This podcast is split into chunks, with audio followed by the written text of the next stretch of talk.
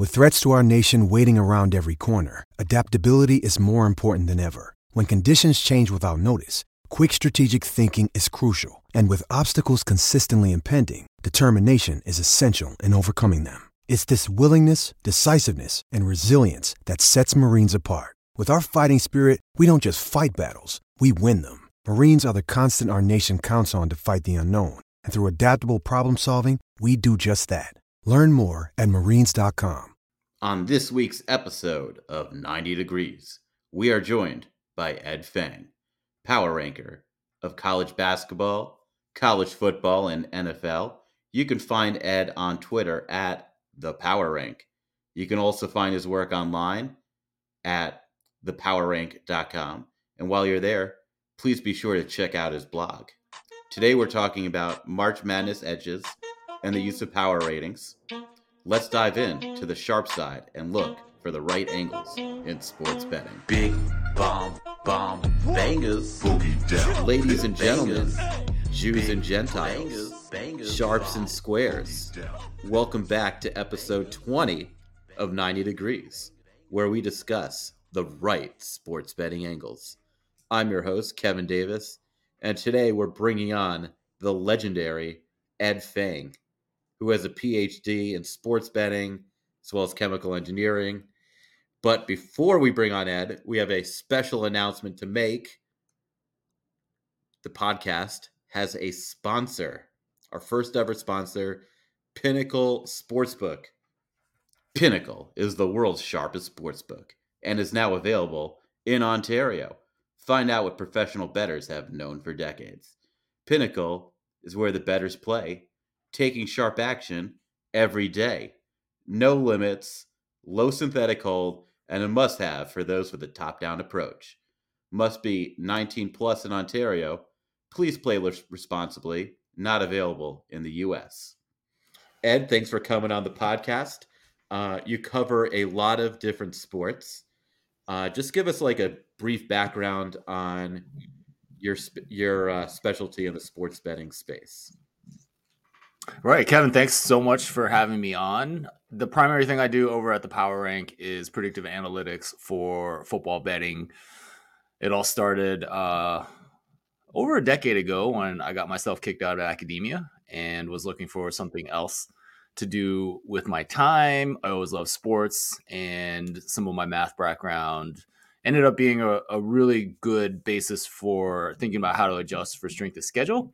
So I worked out some of the details of an algorithm. Uh, it essentially adjusts for strength of schedule. This is obviously really important in college football, where the SEC and the Sun Belt play vastly different strengths of schedule. So I found it to be a useful thing in all sports. Uh, I, I, I, I know it gives me an edge in the NFL as well, even though we, we kind of don't think about that quite as much in, in pro football.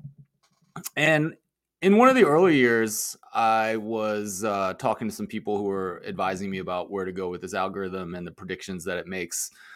And they said, "Oh, you should do March Madness." And I was like, "Eh, I'm not going to do that." You know, Ken Pomeroy always got that covered.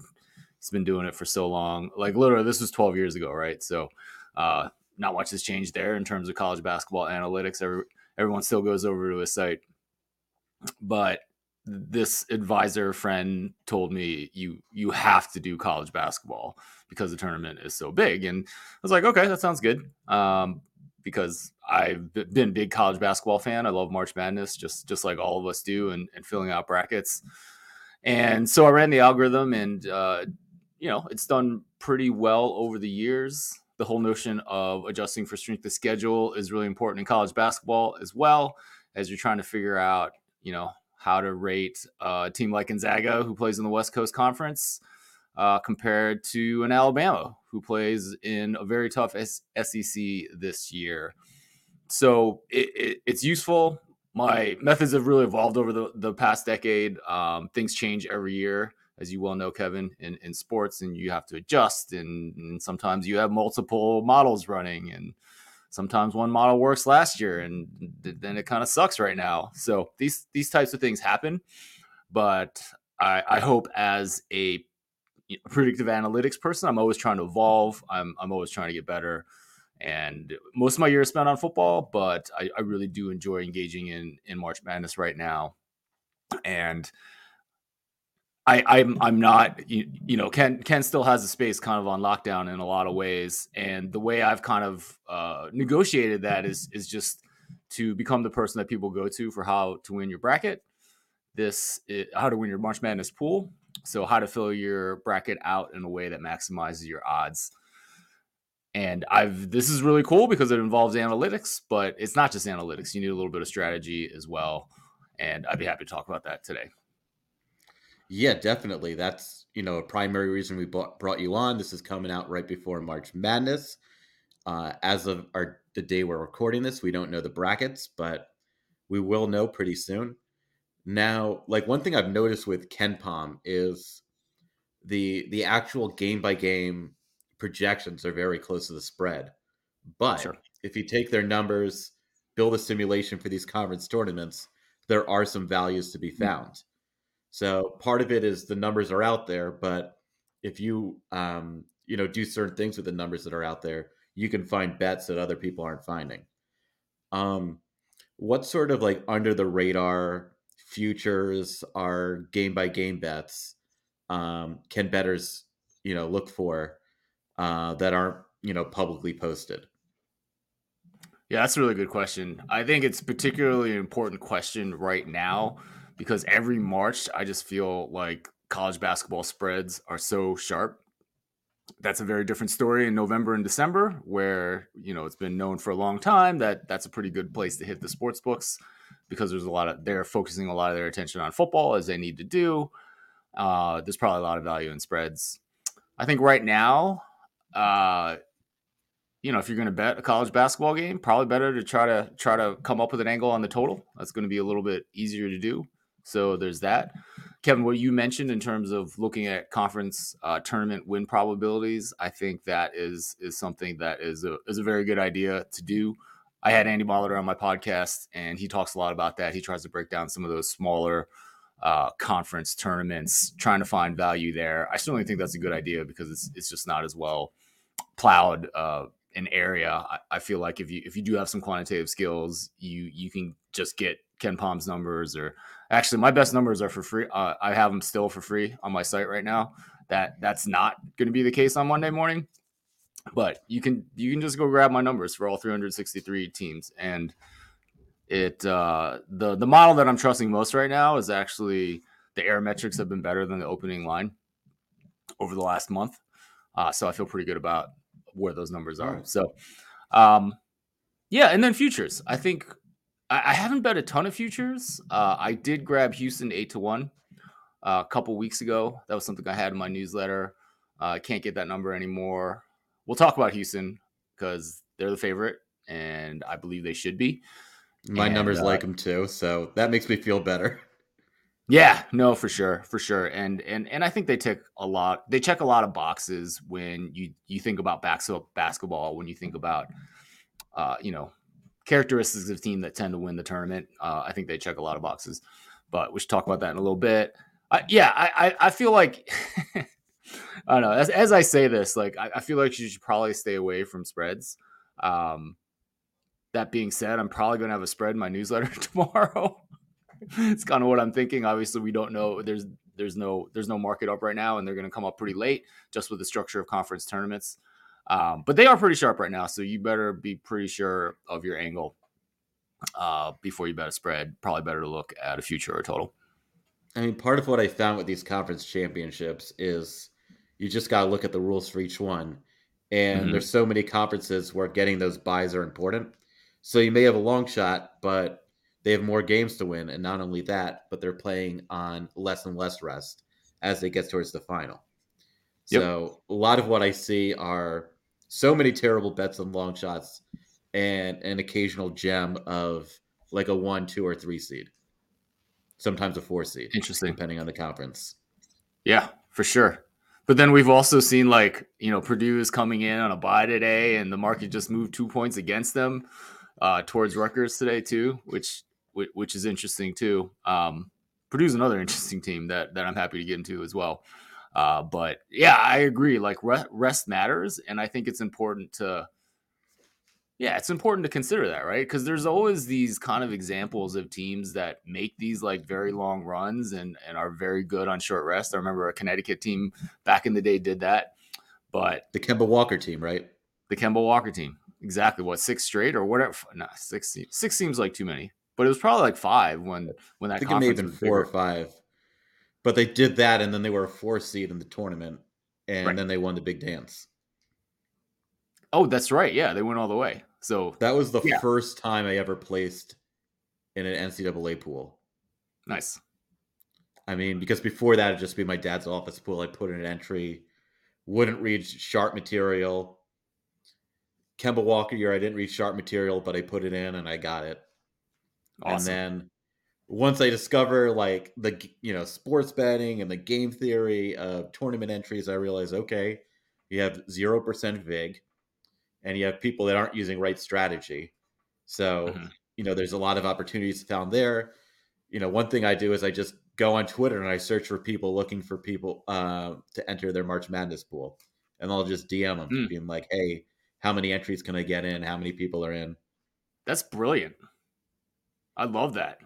Right? And and you can you can actually kind of like micromanage that too to try to figure out where in the country those particular people are from, right? So if you think a team is overrated, then you're really looking to get into a pool. Like let's just say for example you think uh I don't know. Let's Yeah, say you last think last year it's in a North Carolina pool. Right. That didn't go so well, Right. but I was on the right warpath. You know, it's about No, the you- process, not the result. You were completely right uh, about that North Carolina team. I thought they absolutely overachieved, almost won the entire thing. And last year, I was pretty critical of North Carolina making Hubert Davis the coach, someone who's never had head coaching experience. And of course, you look like an idiot as they go all the way to the title game. And uh, yeah, they lost yesterday, so it looks like they're out. And it, and you know, I mean, you know, the true, the true talent of that team. It's not a bad basketball team but you, you kind of got to look over two seasons. You know, you average the results of almost winning a tournament and not making the tournament, and you know they're probably they're they're probably somewhere. I don't know where my numbers have. I'm probably somewhere between between 25 and 35.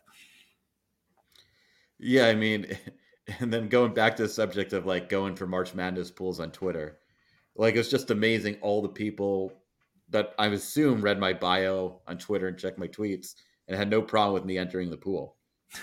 right. And then the great part is because I did poorly in the pools last year, they probably won't mind if I hit them up again to join. Exactly. Right. Probably had a lot of Gonzaga winners there, which you know, I'm satisfied with my performance. I'm satisfied with my performance, even though it was all losing, because all the losers were at the bottom. I'd rather be at the bottom than the middle. So bottom or Sure. top. right. Exactly. Go big or go home.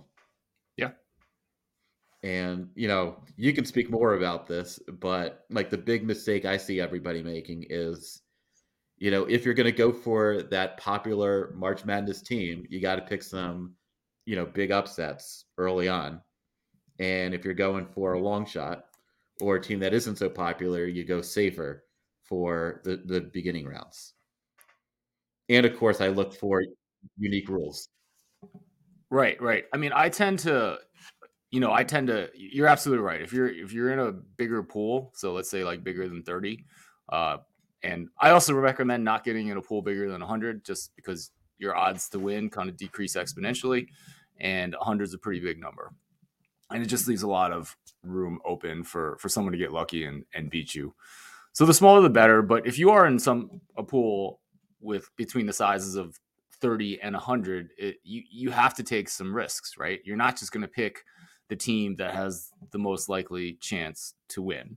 Um, you need to figure out what team uh, other people are picking and you can actually get this data from sites like espn that just publish data on millions of brackets. It's actually a pretty big question as to who that team is going to be this year and and we should get into that in a little bit. But you want to pick a different team that has a good win probability. Um, that's not the favorite, but has a chance to win it anyway. And so the primary example in recent years is Virginia. In, in 2019, it was a year where Duke was the favorite. Another winner for me. Awesome. uh, Duke was a favorite and had a dominant team with Zion Williamson and RJ Barrett. Of course, you know, Zion blows out his shoe towards the end of the season. He's hurt, and there's all kinds of questions about whether he can play. But he came back in the ACC tournament, played really well, and they were clearly the favorite. And if I remember right, they had about a one in three chance of winning the tournament. Like that's favorite territory, not one half, one third, and that and that's and, and no team. I believe they had like one half of the entries or something close like that. Yeah, it was a little bit less than that, but but yeah, I mean, it was certainly a thing where you wanted to fade Duke, and the the the, the team to do that last year was Virginia, and there was a couple of factors going on there. The first of which was that Virginia was the top overall seed the year before, and then lost to a 16. So that was certainly playing in the minds of a lot of people. The same team that lost to a 16 seed was essentially the same team that won the national title a year later uh, Tony Bennett's best team, certainly the best team on offense. They had a lot of shooters, and it wasn't easy, but they they got it done and they won the entire thing. So that that's really when I talk about being contrarian in your March Madness pool. That's what I'm talking about. Pick a team to win that you guess or know that a lot of other people in your pool are not picking. Um, pick against them and pick another team like Virginia that year that had a pretty good win probability because that way you get those 32 points. Like if that team wins, you get the 32 points that a lot of other people don't, um, and then some. You know, using Kevin's numbers in the in the previous rounds should should get you through. Just using you know smart, solid chalk in the earlier rounds is is is gonna is gonna help you win. Yeah, I mean, I think people sometimes say, okay, I need to pick, uh, you know, this number of 12 seeds to beat a five seed and this number of 13 seeds to win rather than looking at each each game individually right. in its own box. Because I think the reason a lot of these so-called upsets happen is, you know, the people who make the brackets, you know, aren't the sharpest in the world. Right. Like if we actually got some real college basketball bettors to make the brackets, it would be much different. And that would be that would be interesting. So I don't know if the NCAA will ever go for that. I know they're allegedly anti-gambling but they make all their money off people watching because of gambling. Uh, but that's certainly something that should be looked into. Right, for sure. I mean, the people that that make the field are are not the sharpest. Uh, you and I could certainly do a better job. But I, I will point out, Kevin, that I do feel like they're doing a lot better than they did a decade ago. When I first started doing this uh, with the numbers, I mean, it was it was a lot worse. I mean, there were often legitimately be 12, uh, 12 11 seeds with a higher win probability than the, the five or six that they were playing. So that's certainly the evolution of analytics. Like I, I do feel like the community is using analytics. Um, I think I think Ken Ken Pomeroy has told me that he does not use any preseason prior in his numbers right now partially because he wants kind of an unbiased view of this year in terms of how they performed. Even though putting a little bit of preseason prior probably makes it a little more predictive, even at this point of the season. So yeah, and anyways, like the, the committee is using analytics. I mean, they're they're they're not good, but they're better than they used to be. So and and I think that's like you know, I mean, even more so, I I tend to go with chalk in in the earlier rounds now, unless you really have a good reason to not. Unless you have a big pool.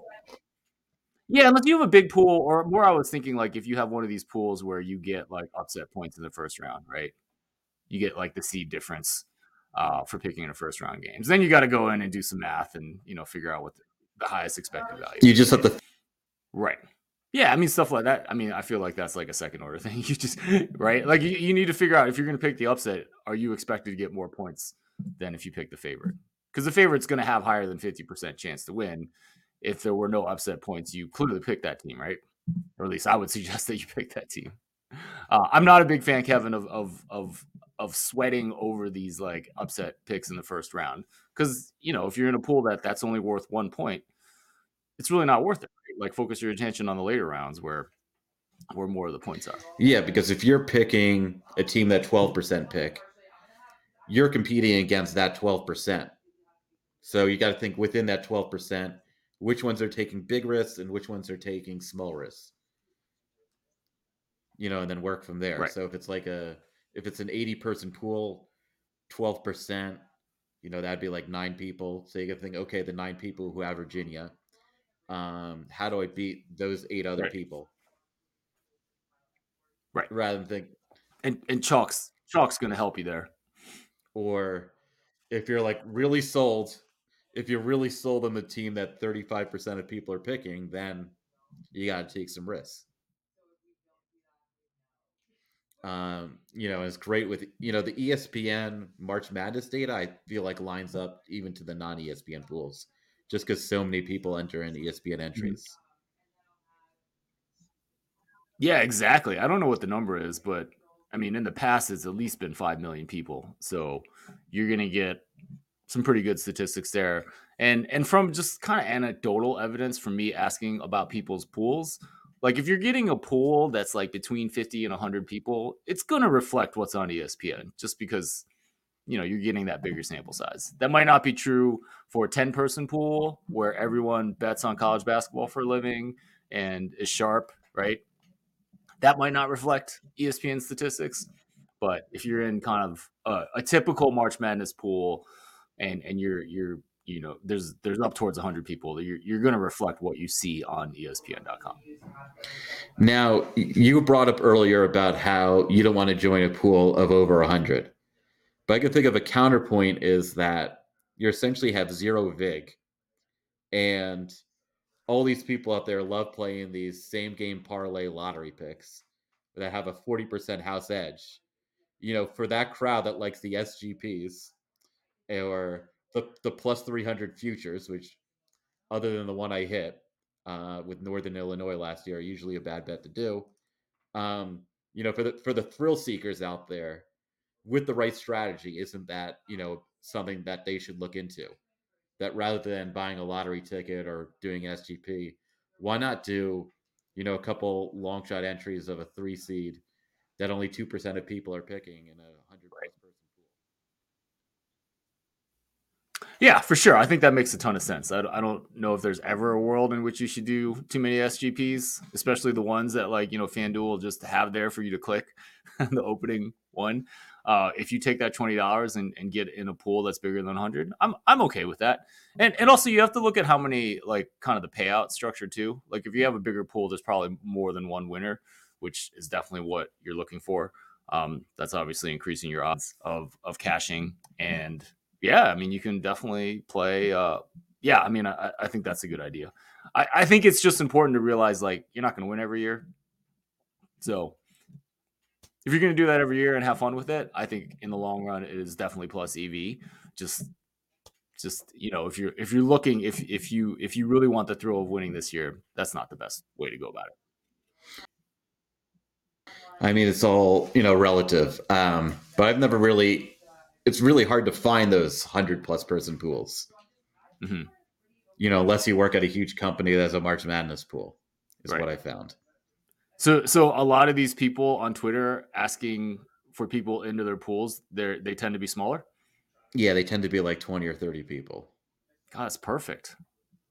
That's such a great strategy. I I, I really I really like I noticed is they're concentrated in like an area of the country. So I was in the North Carolina pool.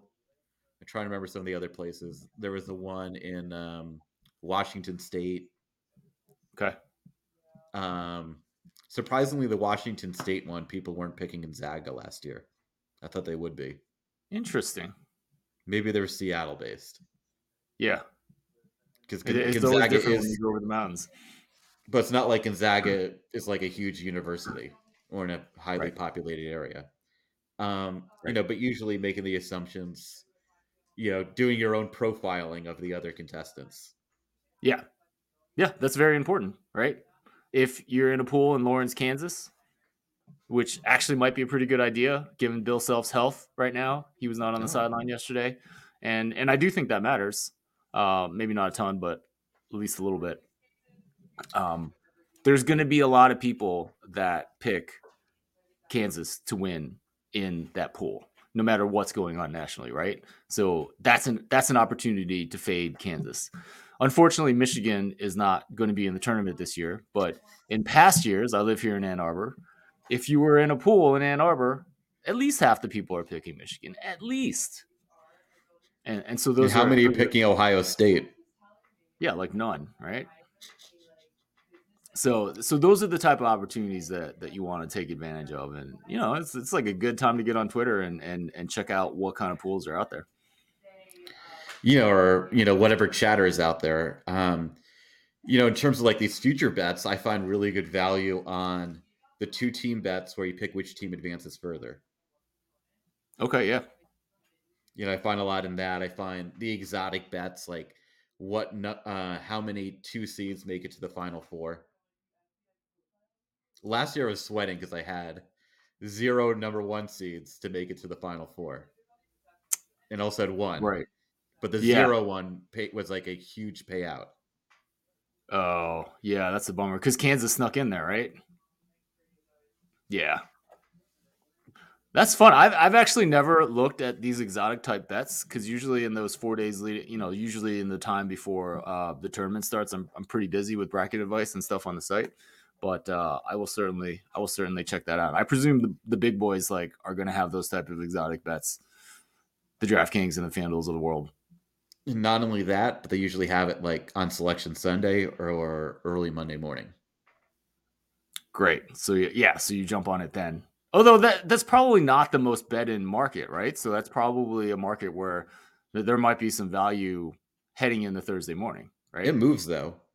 It does. Yeah. Okay. All right. I mean, That's, it's weird 'cause, that's people like like, got, you, Kevin. You're messing it. You're messing it up for the rest of us. I mean, I always think like, oh, I'm like a small fish. I'm not betting big enough amounts to move the market. But then, you know, I meet one sports book. Um, I met him at Bet Bash, and they were like, "Congratulations on picking Virginia Tech to win the ACC." I'm like, "Oh, how do you know? Did you read my article?" He's like, "No, because when you made the bet, it popped up on our ticker." so, you know, more and more sports books are profiling some of these lower level bettors that they see some sharp stuff with. So it may not be me individually, but if they say, okay, we got Kevin Davis, we got two people in Michigan, we got one person in Iowa, they're like, okay, we got to move it now. And even like this is somebody where because I was able to connect with him on Twitter, um, I built up some goodwill because it was college football and they the total of this game was 54 and a half and they did a market on margin of victory over under 54 and a half and the under was plus 140 which of course it's likely that the margin's going to be less than 54 and a half if the total's 54 and a half so rather than hit him up i just sent him a message be like hey you guys fucked up. You got to fix this. That's that's that's very good of you, Kevin. I mean I might have bet a little that, bit for that was just so easy it felt like theft Right. For sure, but I, I think the with the way some of these these public sports books are and the the wide array of bets that they're offering, there, there's a lot of things that kind of feel like theft. Yeah, and like if it's um, because I guess I learned a lesson from Croton on Hudson where I grew up. My friend uh, ran an antique store, so she would go to a lot of auctions and buy stuff. And she said that the rule of thumb is it's not ethical to buy something for less than fifty percent of what it's worth. So if something's worth a hundred and you're bu- and they're offering it for ten dollars at a tag sale, you got to tell them up front that it's worth more, and I got to pay fifty dollars. Interesting. They're they're not, I don't I don't believe everyone in the world would uh would would agree with that approach to to antiques, uh, but I I appreciate that someone does. I mean, ultimately, it's like that kindergarten thing: treat people the way you want to be treated. For sure. But at a certain sure, point, but- some of these sports books are scum, and they limit winners Right. too quickly for following the Yep. rules. That you should hit them up. Exactly. But if it's if it's a sports book like Pinnacle Sportsbook that has a record of being good for the customer, you know, I think it's good to just let them know. Oh, for sure. I, I would But- completely agree with that statement. You know, something if I give something a forty percent probability of happening, and most sports books have it at plus one fifty, and one sports book has it at plus two hundred, I don't have to let them know Sure. because that's not a mistake. They're just you know having a difference of opinion. Right. And they're off, and that's the whole point of sports betting is to find those bets. Now, do you know of any like sportsbook managers that look at your numbers to kind of like adjust it, or do they just wait for the betting action? I would suspect that they're wait, waiting for the betting action. I mean, I, I don't know this for sure. Um, I mean, look, the sports books certainly have a subscription to KenPom, right? There's no doubt about that. They have to know exactly where it is, and they probably have subscriptions to Right Angle Sports and and Dr. Bob, right? Because because they need to know where that action is coming from. Um, Bob's having a really good season. Uh, it's been it's been interesting watching how the markets move when he releases. Um, I would speculate that they have my numbers, but I, am not sure. Like, I mean, it, it, you know, like the Power Rank is is is is a good site, but it's certainly not the most famous site in the world out there for for either football or college basketball. And my college basketball stuff is lower profile um, until until we get to March. So, you know, would I recommend that books look at my numbers? Of course, I would, but I, I don't think. I think in general, it's not it's not the most high profile thing. So I wouldn't be shocked if no one was. Now, like one thing interesting that comes up with you that I never really hear anyone ask in sports betting politics is your background in education. And I found an article you wrote on teaching kindergarteners math through blackjack. Right. Now, uh, do the parents ever have an issue with you teaching them about gambling early on? Uh, or do they just chalk it up to a bunch of fun and they're, they're glad their children are learning math through blackjack? most of the parents, I know I, I've never gotten a complaint. Blackjack in kindergarten is a remarkable thing because, uh, you know, anything that's kind of fun, like a game that doesn't uh, remind the child that they're actually doing math. So they're, I mean, they're just like literally putting their finger on the cards. So you have seven, you have a four, and they're literally counting, right, the spades or the diamonds or whatever they are. And so you are doing math in in in playing the game, and that that's a really powerful thing. Like it's a it's a really uh, I feel like you should always learn by doing, and it's just an example of learning by doing. Right? You're playing a game. You're not doing something more tedious, like you know, just like filling out a worksheet. Yeah, exactly. They're not filling out a worksheet. Um, my younger son was really into blackjack. Um, oh, actually, no, no, no. So, so we were playing poker, and that was another good example of when you're young, you're playing poker, and he actually didn't learn a ton from the poker. I mean, he was pretty good for it for for a seven year old or however old it was. But what was really powerful was to do the betting with the chips. Because if he's like, well, I want to, you know, I want to bet like 23 cents on this, right? Like he'd have to count that out with the chips. And then he'd have to know, like, oh, I need two tens and then, you know, three ones and, stuff like that. And that was a great tool for him. Now, when you get older with blackjack, uh, with the middle school students, uh, I would actually teach them how to count, and so that was fun. And that was that was something that you can imagine parents saying, "Hey, what's going on here? Why are you teaching my child gambling?" And um, I never got that. I never got that complaint. I think the the answer is well, it's kind of fun, and honestly, it's a really uh, you know, there's a lot of real life lessons there right? I'm teaching you how to count cards. I'm teaching you that when there's when there's a lot of tens in there, like um, you need to bet more because you have an edge. And even though they did that, sometimes you lose, just like in real life, right? When you have that small edge, like it doesn't always happen. And I thought that was a really important lesson for the the middle schoolers. Um, again, you know, like learning by doing and and you're learning some math, you're learning about probability, and I think that's really powerful for a middle school student. I've had some parents come up to me after and say, you know, like uh, you know, the stuff that you did with my child really got them prepared for high school, and that alone is worth the time that you spend going in uh, doing some some math uh, with middle school students. Overall, it was a really rewarding thing, um, and you know, it was certainly fun to write about. And I, again, like learning by doing is, is so important. Do you think there's room for a class at a university on sports betting, uh, like an elective sports betting class? You know, as long as you know the schools will panic, so you got to make it as long as they're 21 plus. I, I certainly they, they freak out over the PointsBet Colorado agreement like I'm glad that people are starting to freak out about certain responsible gambling things that are going on in the industry, but Right. they're freaking out about the wrong things. Right, right, right, for sure. I, I, I do think there's room for a course. Um, I think the question is like, what are you teaching that course? I if you said I'm going to teach you quantitative methods for betting on sports, then for sure, right? Like no one's going to have an argument with that because you're actually teaching some math and data science, and and those are all really good things. There are also a ton of elements of sports betting that have kind of nothing to do with that in terms of you know information.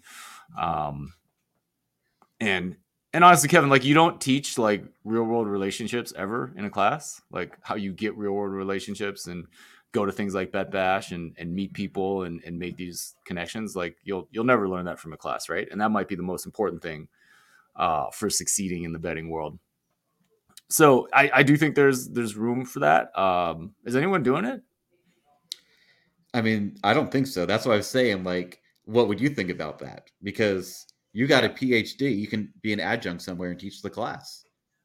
I, I I could be yeah no it's a, it's an interesting idea um If I had a master's, I could teach it, but I don't. You got a you got a, you got a PhD in sports betting. That's that's all you got to show him, Kevin. No, I only have a I only have a bachelor's in a, like not even in a quantitative field. But if I had like a master's in a different, it wouldn't matter because I um like I'm a practitioner. Right, but I mean, you should learn from practitioners. Like, there's a lot of value in that, and I feel like the reason that colleges are kind of going downhill and having a lot of financial problems is that they're not doing things like that. They're they're in that old school way of saying like, hey, you need to you need to do this uh, calculus problem by hand, which no one does anymore in this world, right? It would be much better to be like, hey, why don't you go, you know, as part of class, go solve this real world problem from someone that that like a practice. It doesn't have to be sports betting; it can be anything, right? Go go. I mean, I never even the problem. took calculus. I never even took pre-calc. And, and, And it, has, has it held you back? Has the sports book ever been like, "Hey, can you solve this integral for me, and I'll give you a hundred bucks"? I mean, there's definitely a value in terms of you know getting the thinking for some of these high level math courses. My brother has a master's in economics, so he's taking calculus to a high level, uh, and sometimes he'll have some good insights. And then, of course, there'll be some things he missed because there's a lot of, you know, sort of qualitative factors in addition to the quantitative. But you know, I think, I think part of it is so many people are afraid of math or hate math because they don't apply it to anything. And if they started applying it to things in their life, then they would learn the material. Exactly, and that's how you get a young child to get into math, right? You have to understand the child first, and then how math fits in his, her, or her life. Uh, that that's, I mean, that's what I would do if if I were tutoring. Um, And then it's sequential. So if you have a bad teacher in math one year, mhm. you may have like not learned the material and you can't move on. Right. Yeah, that's for sure a problem. Um, yeah, I don't know. I, I like to kind of crap on calculus a lot. And it's not mm. because I don't like calculus. I actually like mm-hmm. calculus a lot. And I think it's a beautiful topic that we should all learn. But I just feel like it's overemphasized, right? Like if you if you want to talk legit about like what matters in the world today, in general, for any practitioner of of of of whatever we could call math or data science. Yeah, sure, there's some calculus in there, but like there's a lot of things like linear regression and any kind of linear algebra and, and computer science and programming. There's there's a whole list of things I just think that are more important than calculus, but that's what we hammer home at the high school and college level, and, and it's just it's it's just not consistent with with what kids should be doing in 2023. Yeah, it'd be great if like they could even spend like one or one day or one lesson just on if then statements. Right. Like because that just opens up Yeah, a huge whole- can of worms. Exactly. Or even like once you Exactly. discover like, you know, that Monte Carlo models, the name itself sounds intimidating. Uh, you know, but once you learn the basics, then your mind gets ticking and you can you can build them. Exactly. Because like and that's I had useful. no clue that Excel would randomly. I had no idea that Excel would randomly pick a number between zero and one, and then you could say, okay, this team has a sixty-seven percent chance of winning. So you have it so whenever the random number is less than 0.67, it selects the favorite. And whenever it's larger than that, it selects the underdog. So then it comes to the point of okay, once you come up with the formula, you got to get good numbers to plug in. There, there is like like a wide swath of human knowledge in both the research world and the practical world that all start with picking a random number between one and zero. It's a really powerful thing. Yeah, and then you you see like other things that people are doing to like project things in other professional or even governmental organizations. They think, oh, if they just you know did a simulation, they can have like better numbers. Because I'm just thinking like my local bike share program, Citi Bike. Um, their algorithm, I think, does a poor job of projecting when certain stations need more bikes and certain stations need more users to ride the bikes to open up spaces because they have a re- reward system to give people points uh, to balance out the system. But I feel like the reward system is off, and once the system is off, they have to get someone in a truck to drive around, pick up bikes, and move them to empty stations. And I think, and this is like Citi Bike is owned by Lyft, so I'm thinking, how does Lyft not have a mm-hmm. better algorithm? They should. They should be on the the, the cusp of machine learning and, and predictions.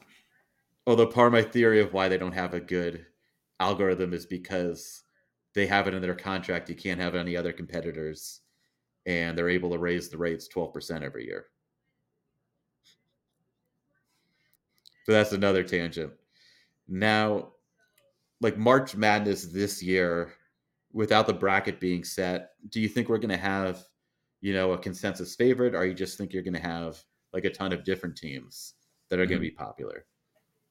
Right. Uh, I mean, the market's telling us who the favorite should be, and and and that's Houston, and I believe that to be correct. Uh, your numbers say that, my numbers say that. Uh, a lot of other people's, uh, yeah, I mean, they, they should be the favorite by a lot of metrics.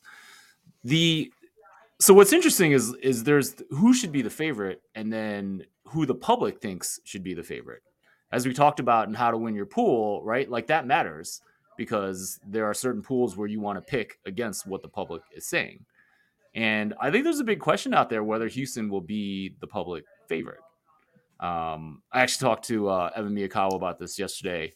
And, you know, Houston is like Gonzaga. It's like not a, a team that's really well known. And you can imagine Alabama being a public favorite.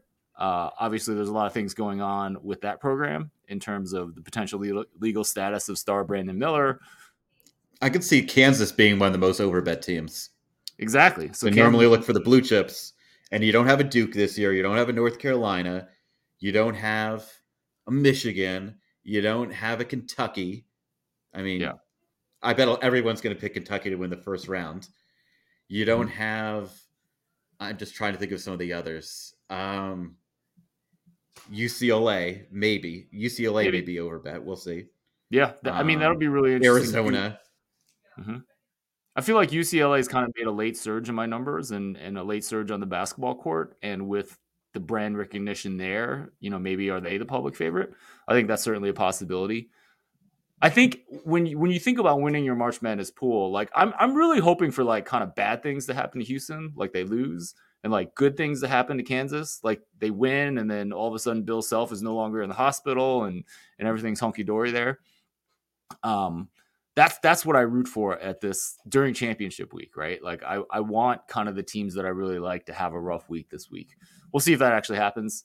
Um, but yeah, I mean, I, there's huge questions about public favorite, and and yeah, we talked about the teams that that could potentially be that team. Now, on the topic of Bill Self, our coaches in general, I've never like looked into how to quantifiably measure the impact of a coach. Mm-hmm. But qualitatively, I always thought that coaches were overrated because their their most important contribution in college sports is recruiting the players mm-hmm. and training them. Right. So if you have a coach out mid-season, they've already recruited the players and they've already trained them. So I wouldn't see much of a drop off with Kansas if they didn't have Bill Self just because they already have the system in place and the and the cogs in the machine. True. Um, I, I mean, I think there might be a little bit of it. I mean, I think the bigger issue with them is the Big Twelve is such a strong conference, right. and they perform well right. in it. I don't know. I mean, I do feel like I don't know. I personally think Bill Self gets a lot out of his players in March. Um, that's just kind of anecdotal without any any data to back it up. But um, so I think it matters a little bit. But in general, I agree with what you're saying. I did do a study one year about how coaches out or underperform expectations, either by the markets or, or by my numbers. And this was in the height of the Izzo is the greatest March Madness coach ever days. I think I don't know 2015, something like that. And you know, I did the study because I wanted to figure out if that was actually true. And I think Izzo outperformed the market or his expectation, but it wasn't by a ton. And the coach that did the most was Roy Williams, which you can't really argue with, right?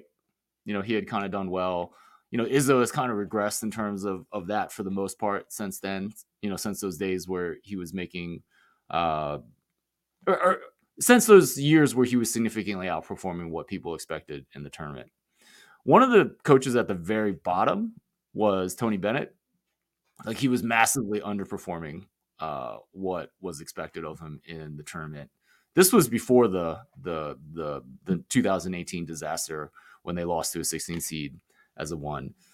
And when you look at that all, I mean, I stopped doing the study because I just felt like it was too small a sample size to really make too much of it. So I stopped doing it. Um, I believe in 2019 when I was telling a lot of people to pick Virginia, like I, I had a whole section arguing that like let's just not let's just not talk about this Tony Bennett thing, right? Like he's a good coach and the most important thing that year was he had a really really good basketball team. And luckily that that ended up working out. Now, what sort of scenarios with pace do you see in some of these games? Like if Alabama gets matched up with a a slow tempo um, control possessions team, or if Alabama gets matched up with another up tempo team. Do you see that playing a role, or does it kind of even itself out? Um, I mean, I think, I mean, I think these are kind of smaller order effects. You know, in general, like I'm going to trust my main numbers about what I think the point spread in this game is, what I think the win probability for each team is. I'm going to trust that. If, um, you know, for example, if Alabama's like a 24 point favorite and they, as an up tempo team, are going to play another up tempo team, then you expect more possessions. And then maybe instead of a 24 point favorite, they should be a 25 point favorite, right? Just because you expect more variance with, um, uh, yeah, sorry, you expect a bigger point spread with with uh, high higher possession games. So you know maybe micro adjustments mm-hmm. like that, but I'm not. I mean, I have no interest in betting those big point spread games anyways because I feel like it depends on when you're going to take your starters out late in the game. Um, so you know, small adjustments there, but nothing, nothing. I'm really that that I'm going to be really digging into. I mean, I think on a micro level, looking at alt lines for some of these games where there's huge pace discrepancies and seeing the sports books that kind of treat it like a regular 22 point favorite. Because you know the difference if you have a 22 point favorite and both teams are up tempo looking at the minus 26 alt line or the plus 16 alt line and seeing how they price it because those points are worth less than if it's two like slow tempo teams against each other and you can you know i know that uh, all the podcasts say never buy points never buy points but sometimes occasionally it might be worth it or even just line shopping in general which is good for using pinnacle sportsbook for. Um, you know if you see a bunch of sports books with plus three and you don't have a lean on the game but you see one sports book with plus three and a half where the half a point is only worth an extra five cents.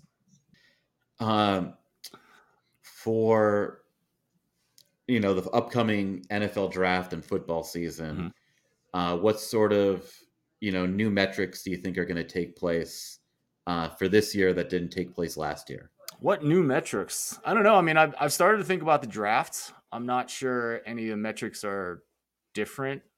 I feel like I I've always kind of been a fan of wisdom of crowds there and I feel like I'm going to lean less towards uh like I guess I'll call it big wisdom of crowds. So the stuff that um Benjamin Robinson's doing at grinding the mocks, where he's just aggregating every single mock draft you can find. And I think I'm going to kind of emphasize more on the sharp mocks. So the the folks that we know have a pretty good track record, people like Daniel Jeremiah at NFL.com. I feel like I'm going to lean a little bit more that way, uh, just because I found him to be particularly accurate. Uh, I'm looking forward to betting the NFL draft. I feel like this is something that is not going to last forever because it's just a, such a hard thing for the books to do well. And then um, I don't know, heading into the football season, I haven't really thought about that. I mean, I'll take a bunch of time once the tournament starts to start looking at uh, NFL and college football numbers. You know, I think I, you know, what I do, I think I have a pretty good uh, baseline for for those predictions, um, using things like success rate and kind of filtering out the the randomness of explosive plays. Am I going to add anything new? Probably, but I, I, actually don't know what those things are uh, right now. When do you start typically hitting up those NFL futures, if at all? Yeah. So I don't do a ton with NFL futures. And the main reason is because I don't really have a database model that I trust to project out win totals. Um, a lot of what I do in the early weeks of the seasons are all market based. So I'm I'm really relying on wisdom of crowds there because I found that to be pretty pretty accurate heading into the season. And that's good, but it's kind of hard to use the market against itself, right? So um, I usually use kind of the preseason market to project what those week one spreads should be, and and two and three. So um, I don't uh, I don't bet a lot of NFL win totals. I'll do some um, kind of maybe more qualitative uh, win totals. Um, I think, oh, for example, like two years ago, I had like Cleveland under 10 and a half wins simply because they, you know, I didn't think they were that good. And they, they had like a basically zero point differential the season before, even though they made a playoff run, beat the Steelers. So very rarely I'll have something like that. Um, maybe a little bit more this year. Um, as I spend less of my time dealing with code issues in the offseason and, and more studying up on the teams.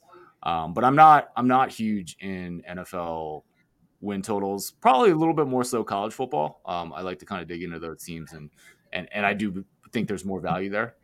Um, and and there I do have a, a model that I trust to project out the season where this team is and, and how many win totals. Yeah, I mean, most of what I find for NFL futures is you know, by the time I like work everything through, make sure I'm not missing anything, and I come up with a number, the edge is just not big enough to warrant having my money locked up. Exactly. Even for four months.